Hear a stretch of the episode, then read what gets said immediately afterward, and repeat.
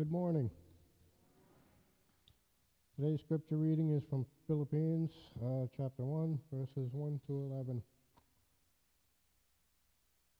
Paul and Timothy, servants of Christ Jesus, to all God's holy people in Christ Jesus at Philippi, together with the overseers and deacons, grace and peace to you from God our Father and the Lord Jesus Christ.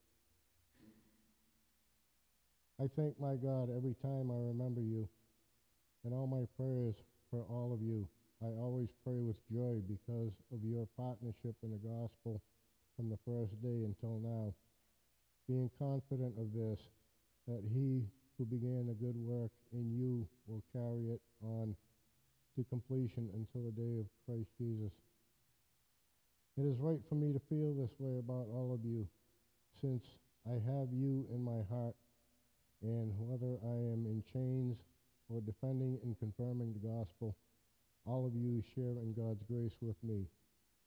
God can testify how I long for all of you with the affection of Christ Jesus. And this is my prayer that your love may abound more and more in knowledge and depth of insight, so that you may be able to discern what is best and may be pure and blameless for the day of Christ, filled with the fruit of righteousness that comes from Jesus Christ, for the glory and praise of God. May God bless the reading and hearing of his word.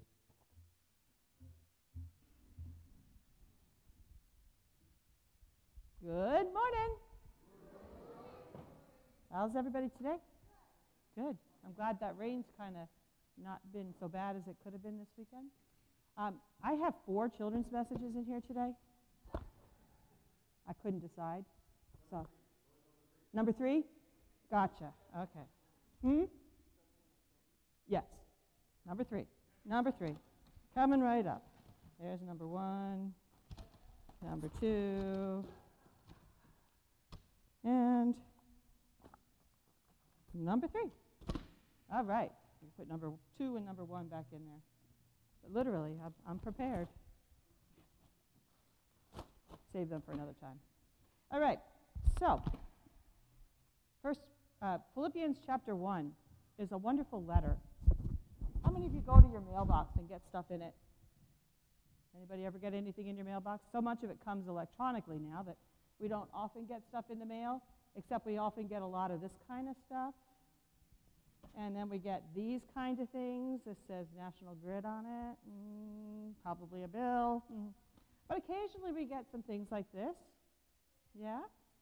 So when you get the mail, are you super excited to see these? No. How about when you get these? Yes. In fact, you can see I was in a hurry to open this one because it was a letter from a friend, and she sent pictures. It was awesome. I'm so so excited when you get get letters from friends, especially if they live far away. I have a pen pal that lives in Northern Ireland, so occasionally she sends me a letter. Mostly we talk on Facebook or something like that, but occasionally she sends me a letter, and it's always so exciting. Um, so I was thinking about um, Paul's, le- uh, yeah, Paul's letter to the Philippians, and I'm thinking, well, gee, wasn't he in jail? How was he writing these letters? But Paul had a job. Job, his job was to spread the good news to all the Gentiles. Well, that's kind of hard to do if you're in jail, because you can't go out and tell people about it if you're in jail. So the other thing that I know about Paul is that he's a team player.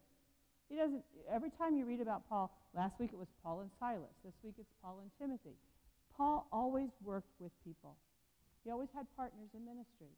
Paul and Lydia. Paul, it, it wasn't, didn't matter who it was. He had partners in ministry. And he could send a letter and say, hey, I know you guys are doing some good stuff out there, but we need to do more. We need to spread it more. And so I thought that maybe we could understand that a little better if I had a volunteer to help me. Anybody want to volunteer? No? No volunteers today? Well, I might have to volunteer somebody. Who wants to be my helper today? All right, then come on down. All right. So, okay. So I got mail. You got mail? Yeah, it's fun to get mail, isn't it? Yeah. So today, what I'd like for you to do. You did? Yeah, a card or a letter or both? A card. A card. Okay. Well, what I would like for you to do today is do you know how to tap something gently? Like that? Tap. Go ahead, tap my hand. Yeah, it's pretty good. Little, little more gently. Okay, so what I would like for you to do is I would like for you to tap each person here very gently. Okay? Can you say the words grace and peace? Grace and peace. So when you tap them, you're going to say grace and peace. Okay? Can you start up here? Go ahead. Whoa, watch your step. Over here. Over here. Over here. You know, this could take a really long time if he has to go around and tell everybody grace and peace. Would you like some help? Hey, come here. Would you like some help? Yeah, I think so. Because, as I said, Paul was a team player. He always had a team. So, what I would like you to do now is I would like you to tap one person on each side. But wait, don't do it yet. And then that person is then going to tap another person. And they're going to say grace and peace, right? Okay? So you can. Yep. And then you can tap Vipa and you can tap Mr. Carl and then they can tap somebody else. All right? So tell them grace and peace. And then when you get tapped, you tell, tap somebody else. Okay, don't forget Mr. Carl over here. All right, good job. It makes the whole job go so much faster and better when we when we all work together, doesn't it? Oh, don't forget about Miss Sue over here.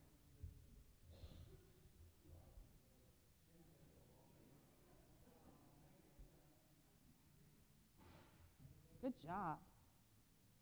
You're a good helper. And so is everyone out there. It's so important for us to work together.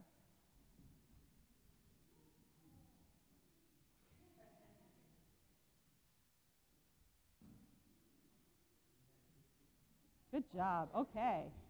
Great. You didn't say grace and peace. Come on. See how fast that went? If he had to go to every single one and do it, it would have taken much longer.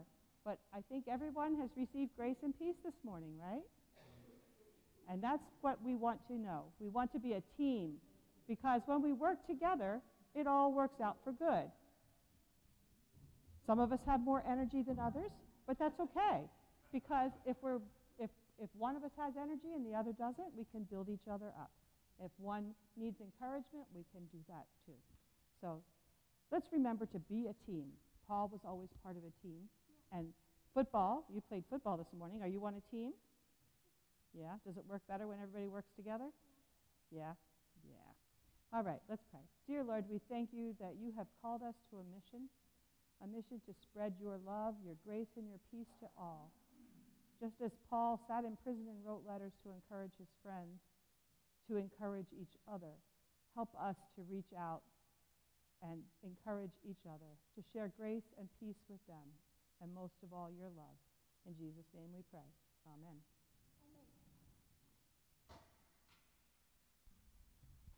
Let's pray. We do want to praise you, Lord, um, in our singing, in our speaking, in our living, and in our listening and our speaking. Lord, I pray that you will speak through me and that we will all um, encounter you today, hear from you, and um, really discover how loved we are by you. In Jesus' name, amen. So, um, do you think that God loves you? You know He does. That's right. Okay, how about this? Do you think that God likes you? Sometimes. Does it feel different to think of it in the, like, to change the words? Does it feel different if instead of saying, Do you think God likes you, if I said, Do you think Jesus likes you? Yes? No? Maybe? What's the difference? No, be, well, between, let's say, let's go back. Between does God love you or does God like you? What's the difference between those two? Is there one? Oh, did you say a lot? What's love is greater? Okay, that is true.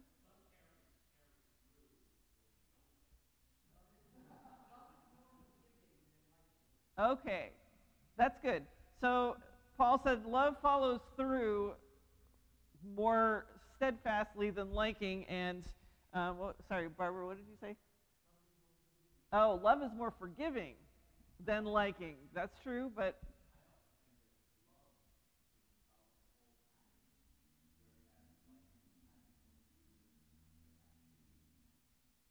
Okay, so Ron says love is about the whole package, and liking has more to do with your activities and, and actions.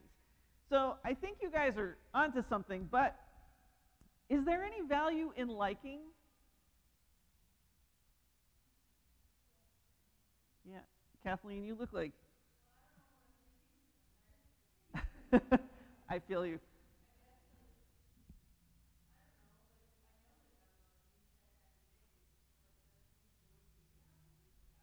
Right.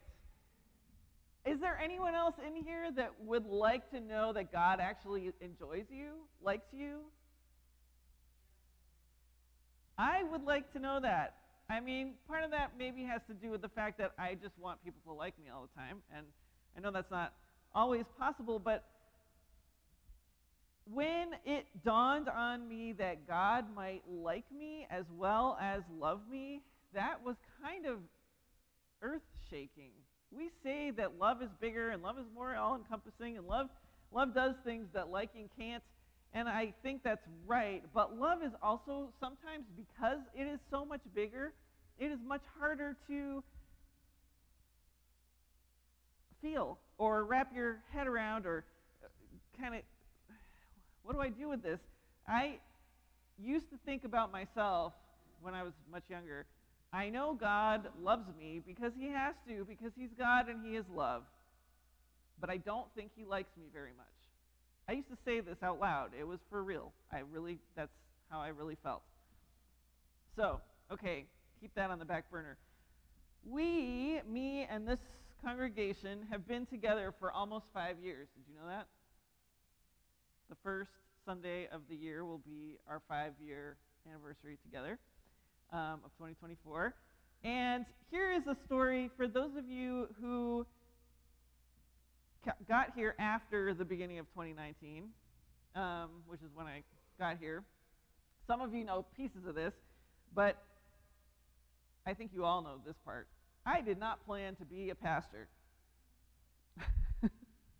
and one Sunday, I was I had guest preached here one other time, and then Barb invited me to preach on it was Sunday, July 7th, 2018.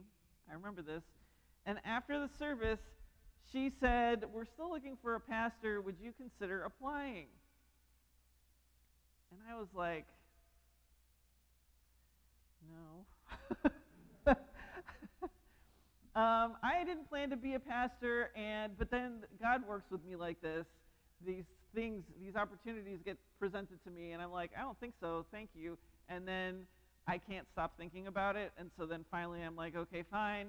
And then everything happens. And so when I got to the point of not being able to stop thinking about it, I finally pulled together my resume, I updated it, and I sent it to the church with a cover letter in which I basically said, I am not looking to be a pastor, but I would be honored to pastor this congregation.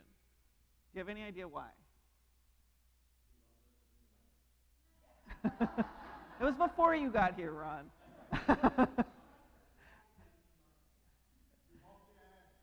I felt that way because I liked you. I had been, I had worked for a church before for seven years, not as a pastor, but, um, and I had done some other guest preaching at other churches more frequently than I had come here. But there were things about this congregation that I really liked. That were unique. It wasn't that there was necessarily anything wrong with the other churches, but there was something about this church that I just really liked. And you're right, Barbara. I wasn't I didn't know you well enough to love you, but but I really I really liked the people here. So this is how I think the apostle Paul feels about the Philippians. We are going to we've been going through the lectionary all year and the next couple of weeks in the lectionary do have some passages from Philippians and I thought they all did and then I realized that they don't and I was like, "You know what? I'm sick of this lectionary. We're just going to study Philippians." So that's what we're doing until Advent. Um, in 2021, we at this time of year we usually do go through an epistle, one of the letters in the New Testament, and um, we went through Galatians, and that book, that letter from Paul, is notable because the Apostle Paul was so frustrated with the Galatian Christians for how they were allowing legalism to overtake them and overtake the good news about Jesus that he doesn't say anything nice about them at the beginning of his letter. Even the Corinthians, who are the notorious problem children of the New Testament, get some affirmation at the beginning of Paul's letters to them, but the Galatians do not. But Philippians is famous for the opposite reason. If you read any commentary or any other or a Bible study about Philippians or anything about Philippians, somewhere in that book, the author will point out that the Apostle Paul really, really likes the Philippian Christians. So this year we've been alternating between talking about how to get along and behave as a community of Jesus followers and about what the good news of salvation or rescue, like we've been talking about, really is. And I part of the reason that I decided to ditch the lectionary for the rest of the year and just focus on Philippians is because I feel like we've been doing a really lot of hard work this year that we've needed to do. God has led us through a bunch of things. But after all of this, it would be nice to have some encouragement. Don't you think? Yeah, I think so. So here's the overarching question for today and for the, this series up until Advent. What if one of the reasons that God rescues us, like we've been talking about for a few weeks, is because, not just because He loves us, but because He likes us? That could be cool. So you can read more stories about the Philippian Christians in Acts 16, and I know that you dug into one of them a little bit last week with Foster. And apologies if I repeat some stuff because I haven't had a chance to listen to his sermon yet. But um, the Philippian church, so Philippi was in Asia Minor, it's part of the Roman Empire, and it is, um, it was technically part of Europe. I think maybe the church in Philippi was the first European church. Um, and interestingly, the church was founded I mean, the Apostle Paul planted it, but it was founded by the local people who founded it were women. They were the original leaders in this church, particularly a woman named Lydia. There is no mention in the stories about her of a husband, and so maybe she was a widow, maybe, I don't know how likely this is, but she may have never married. She was a Gentile businesswoman. And so there's that story, and we're going to look at that a little bit more in a second. But the other famous story in, that happens in the book of Acts in Philippi is the one about the demonized slave fortune teller, also a woman. Um, Paul and Silas cast the demon out of her, and then they end up in prison, like you guys talked about last week.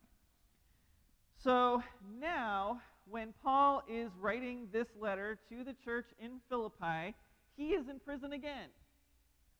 And different commentators have different ideas of which time this was and where he was in prison. And maybe he was in prison in Ephesus, which would explain why he starts his letter saying that it's from Paul and Timothy. Timothy was the pastor of the church that Paul started in Ephesus.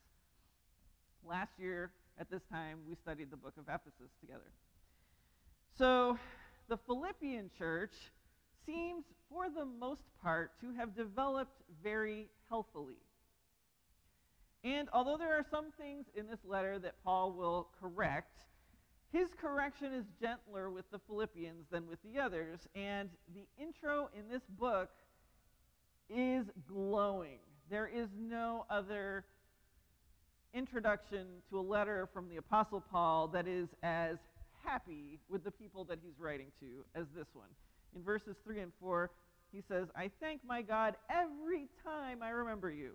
In all my prayers for all of you, I always pray with joy. This is kind of notable. First of all, Paul is thankful for these people. He, does, he says that about a few other churches.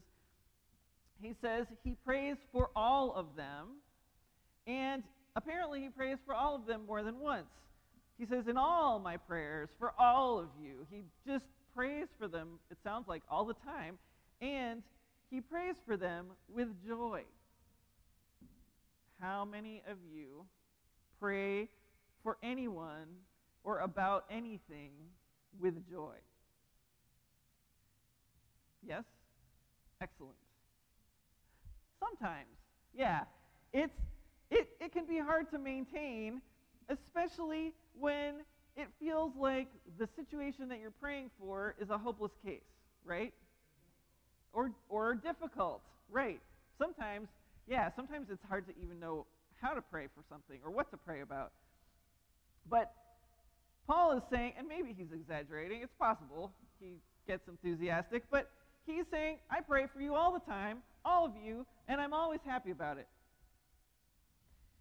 Why? Verse 5 Because of your partnership in the gospel from the first day until now. So let's think about, let's look at this. What was the partnership on the first day? We can see that in Acts 16, 13 to 15. It says, On the Sabbath, Luke wrote the book of Acts, and, it, and he is telling this story.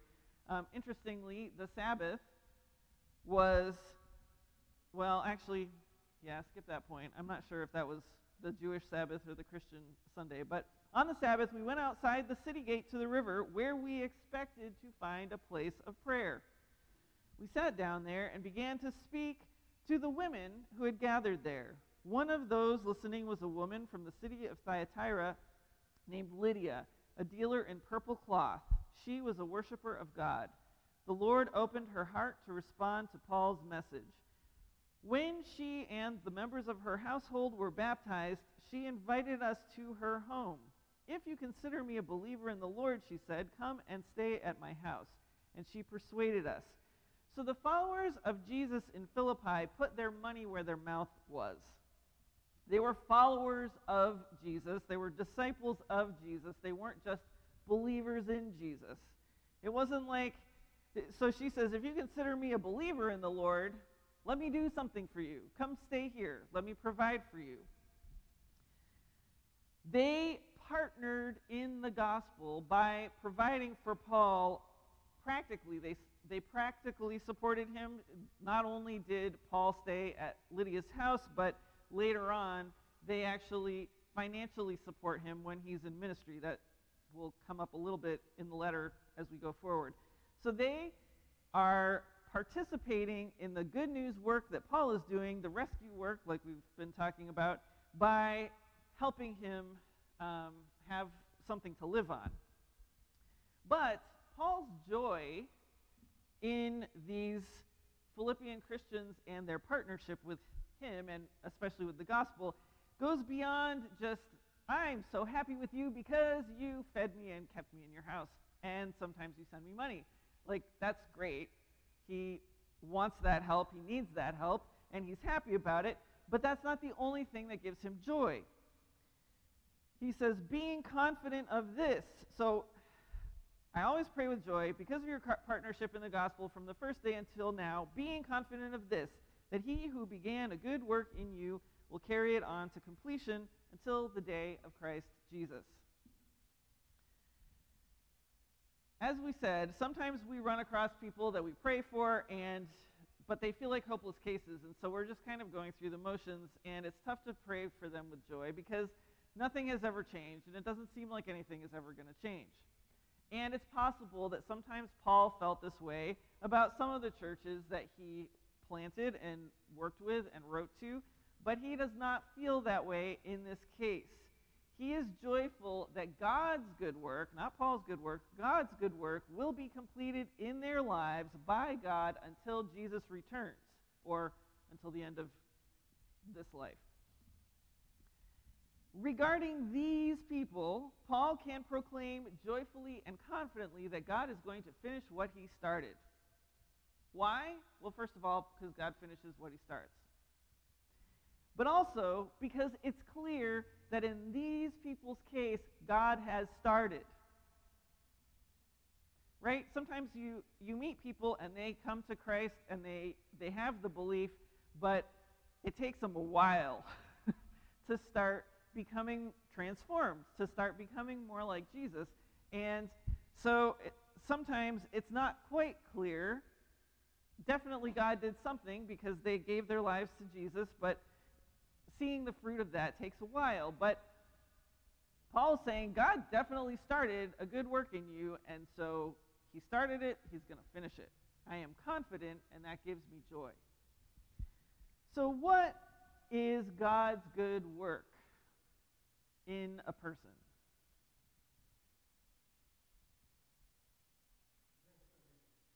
Yes.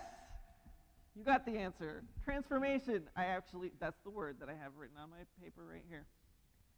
Tran- what kind of transformation?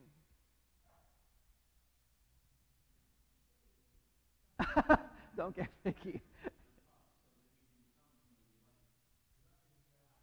you don't think he likes us first?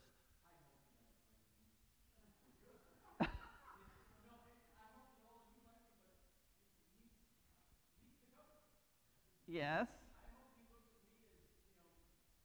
You can't like somebody when they're in, when they're incomplete.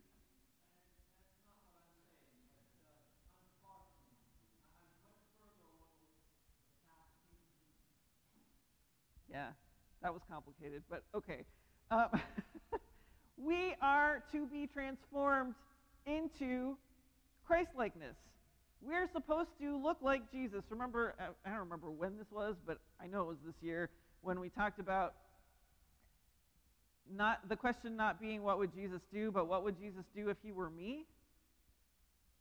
We're all supposed to be like different flavors of Jesus. Baskin Robbins or Heinz 20 however many Yes, we are supposed to end up as one with him. And that doesn't negate our personalities. We don't all need to become the same exact person because that would be boring and also not very effective. So, God, the good work that God starts in a human being is to make us more like Jesus, to make us into good news people, to make us into rescuers with Jesus. And how do we know this is the good work that Paul means? Well, because he talks about it all the time, for one thing, but also in these first 11 verses of this book, he names Jesus Christ or Christ Jesus so many times in connection with the Philippian Christians. Verse 1 Servants of Christ Jesus, to all God's holy people in Christ Jesus at Philippi. Verse 2 From God our Father and the Lord Jesus Christ. Verse 6 Carry it on to completion until the day of Christ Jesus. Verse 8 The affection of Christ Jesus. Verse 10 Blameless for the day of Christ. Verse 11, filled with the fruit of righteousness that comes through Jesus Christ. Paul really, really, really, really, really, really loves Jesus. So this week I taught another pilgrimage workshop on Wednesday night, and there was a woman in there who, like many people, um, has some issues with the Apostle Paul. But we, the exercise that we were doing, we read a story about the Apostle Paul, and the way that we read it, she heard about him. She was very, she's very familiar with the Bible, but she heard about him in a different way than she had heard before. And she was able to say, to have some compassion for Paul and to to realize his humanity, but the thing that did it was she said, Oh, I finally realized his deep love and intimacy with Jesus Christ. That enabled her to like him better because she also has a deep connection and intimacy with Jesus Christ. So, this is what Paul is kind of doing too. Paul is so close to Jesus. Paul loves Jesus so much, and he sees Jesus in these Philippians because this is the work that God has started. They remind him of Jesus in a way that maybe other Christians who are a little further back in their faith do not. He can tell that Jesus is living in these people through his Holy Spirit and he can tell that they are actively living in Jesus. Because he loves Jesus so very much, and because he recognizes Jesus so clearly in them, it is impossible for him not to like them. In verse 7, he says, It is right for me to feel this way about all of you, since I have you in my heart, and whether I am in chains or defending and confirming the gospel, all of you share God's grace with me. We all have Jesus. We're all becoming like Jesus. We're all looking like Jesus. You guys remind me of Jesus, and it's great that I just really have so much affection for you. Whether I'm in prison or traveling around telling others about Jesus, I am experiencing God's grace, and so are you. Our situations might be different, but we are living in the same grace. In verse 8, he says, God can testify. It's not this is Paul, like, Paul is calling on God to say, God will tell you how much I like you. God knows, God can testify how I long for all of you with the affection of Christ Jesus. Because Jesus really likes you. Jesus really likes you guys, he's saying. Jesus has affection for you, the affection of Christ Jesus. And because Jesus has affection for you, I do too. I don't know if you remember my saying two weeks ago that there was a scenario here where there was an issue between me and a person, and Jesus gave me his affection for that person. As we were talking, I didn't have it before. I had the, I'm the pastor of this church, and I love everybody in the name of the Lord. But I did not have affection for that person, and Jesus gave it to me and the relationship has gone on and changed and changed in really good Jesus-y ways. I think this is kind of like, I don't know if you, some of you, I know this is an important story too, but I don't know if you remember the detail in the story in the Gospels of Jesus meeting the rich young ruler. And the rich young ruler is trying really hard, and he says, What must I do to inherit eternal life? And Jesus recognizes that he is not going to get it. But it says in the Gospels, Jesus looked at him and loved him. And I kind of feel like that is the sort of thing that we're talking about here. It, Jesus looked at him and had compassion for him. Not because the guy had observed all the rules of the law like he said he had, not because he had it all figured out, not because he was so righteous, not because he got it, because he didn't even get it. But he, Jesus looked at that guy and he saw that guy and he was like, I love this guy. I just love this guy. Do you ever have that experience? Yeah. So, love that we've talked about at the beginning of the sermon, that is an act of will, is powerful and it is necessary. We need it because we're all a mess and annoying. all of us are. And when the feelings of affection are not there, as some of you pointed out, deciding to love anyway is a very powerful thing to do. And it is something that I think God calls us to. It is something that God gives us the power to do that we don't have on our own. But I think that sometimes we assume that that is the only way that God loves us. No affection, no delight, just the powering through. Like I said when I was younger, I know God loves me, but I don't think He likes me very much. We assume that that's how God feels about us or doesn't feel about us, and then it makes it harder to love each other in any other way than that.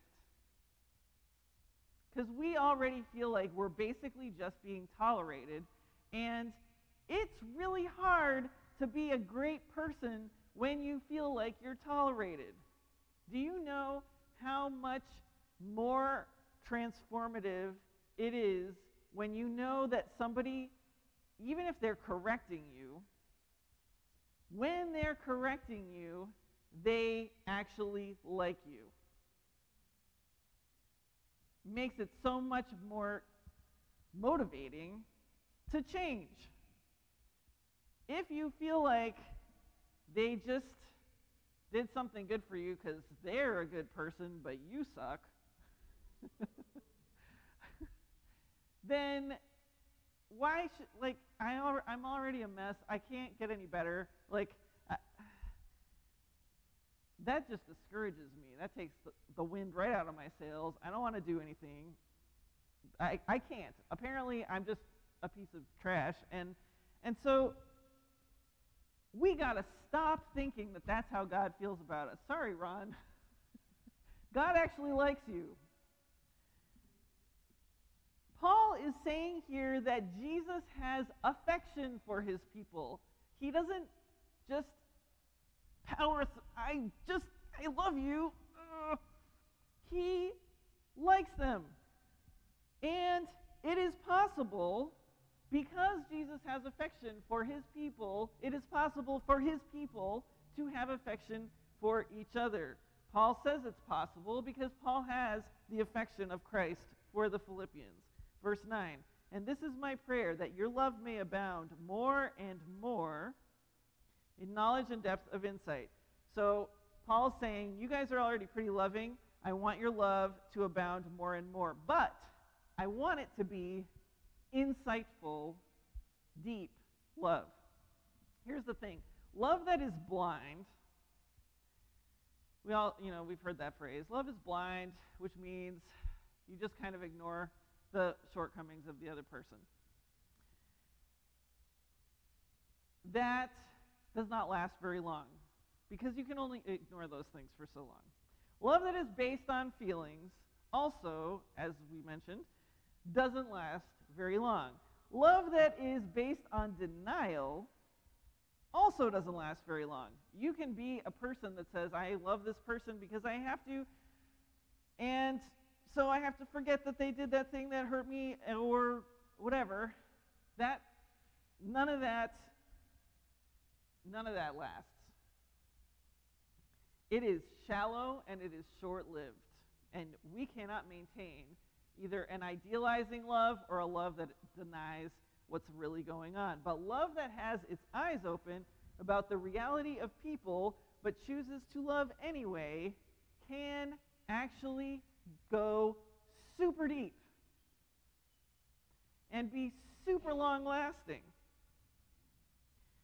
In verses 10 and 11, it says, so that the so Paul says, I want your love to expand more and more, and I want it to be knowledgeable and insightful and deep, so that you may be able to discern what is best and pure and blameless for the day of Christ, filled with the fruit of righteousness that comes through Jesus Christ. So, love with insight yields affection. Believe it or not, if you get to know somebody on a deep level to the point that you know all their shortcomings and all their nonsense and their sins and that kind of thing, it is actually easier to like them than it is if you just ignore those things or suppress those things or say, that's okay, even if it isn't. Um, and so, love with insight, it also helps when you're able to get to know them and all of those shortcomings and understand kind of why those things are happening not to excuse them, but just to make it make sense. Love with insight yields affection, which, when you like somebody, you want the good for them, right? You want them to do well. You want them to get better. You want them to not still do that annoying or actually bad thing that they are stuck doing. So, Paul is saying, I want you to, to love people so knowledgeably, so insightfully that you like them.